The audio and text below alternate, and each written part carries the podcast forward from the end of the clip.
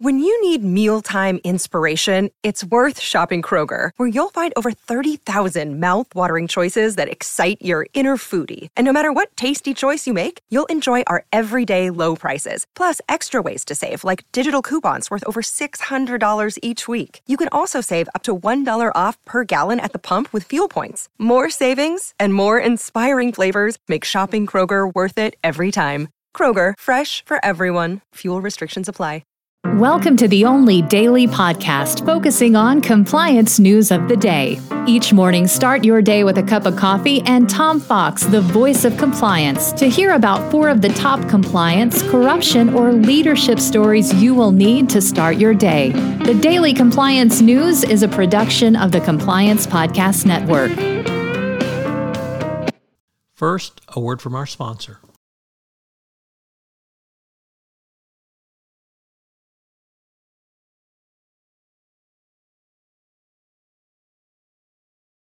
The Daily Compliance News for March thirtieth, twenty twenty-three, the Retaliation Edition.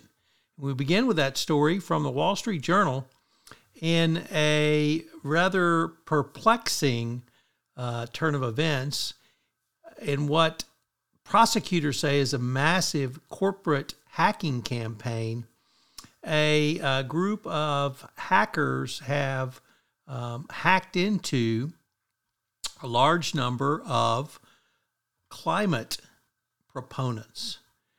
And these um, were companies that are advocates for climate change. And uh, now they are apparently the uh, targets of hackers who have successfully gained access to their passwords or accounts. Among the uh, targets was the Rockefeller Family Fund. And um, what's interesting about this is an Exxon spokesman um, ha- voluntarily denied they had no knowledge of these hacking activities. So why would Exxon give a denial when no one asked them for one? Well, that's a really interesting question. Yet many of these activist groups have been uh, targeted or infiltrated. So it's going to be interesting to see where it goes from here. Uh, next up in retaliation, uh, Howard uh, Schultz testified before Congress and basically said that the Starbucks employees who were fired, uh, they were not fired for union activity, were fired because uh, they violated company policy. It just happened every one of them um, did. So um, whether you believe St- Starbucks retaliates or not, sure is awful coincidental. Um, when it comes to retaliation, um, one service that's not generally been on the radar has been TikTok. But from uh, Tech the Lead, a first-time contributor to the Daily Compliance News, they report the story that was originally reported in Forbes that TikTok was using uh, geotags to uh, track journalists.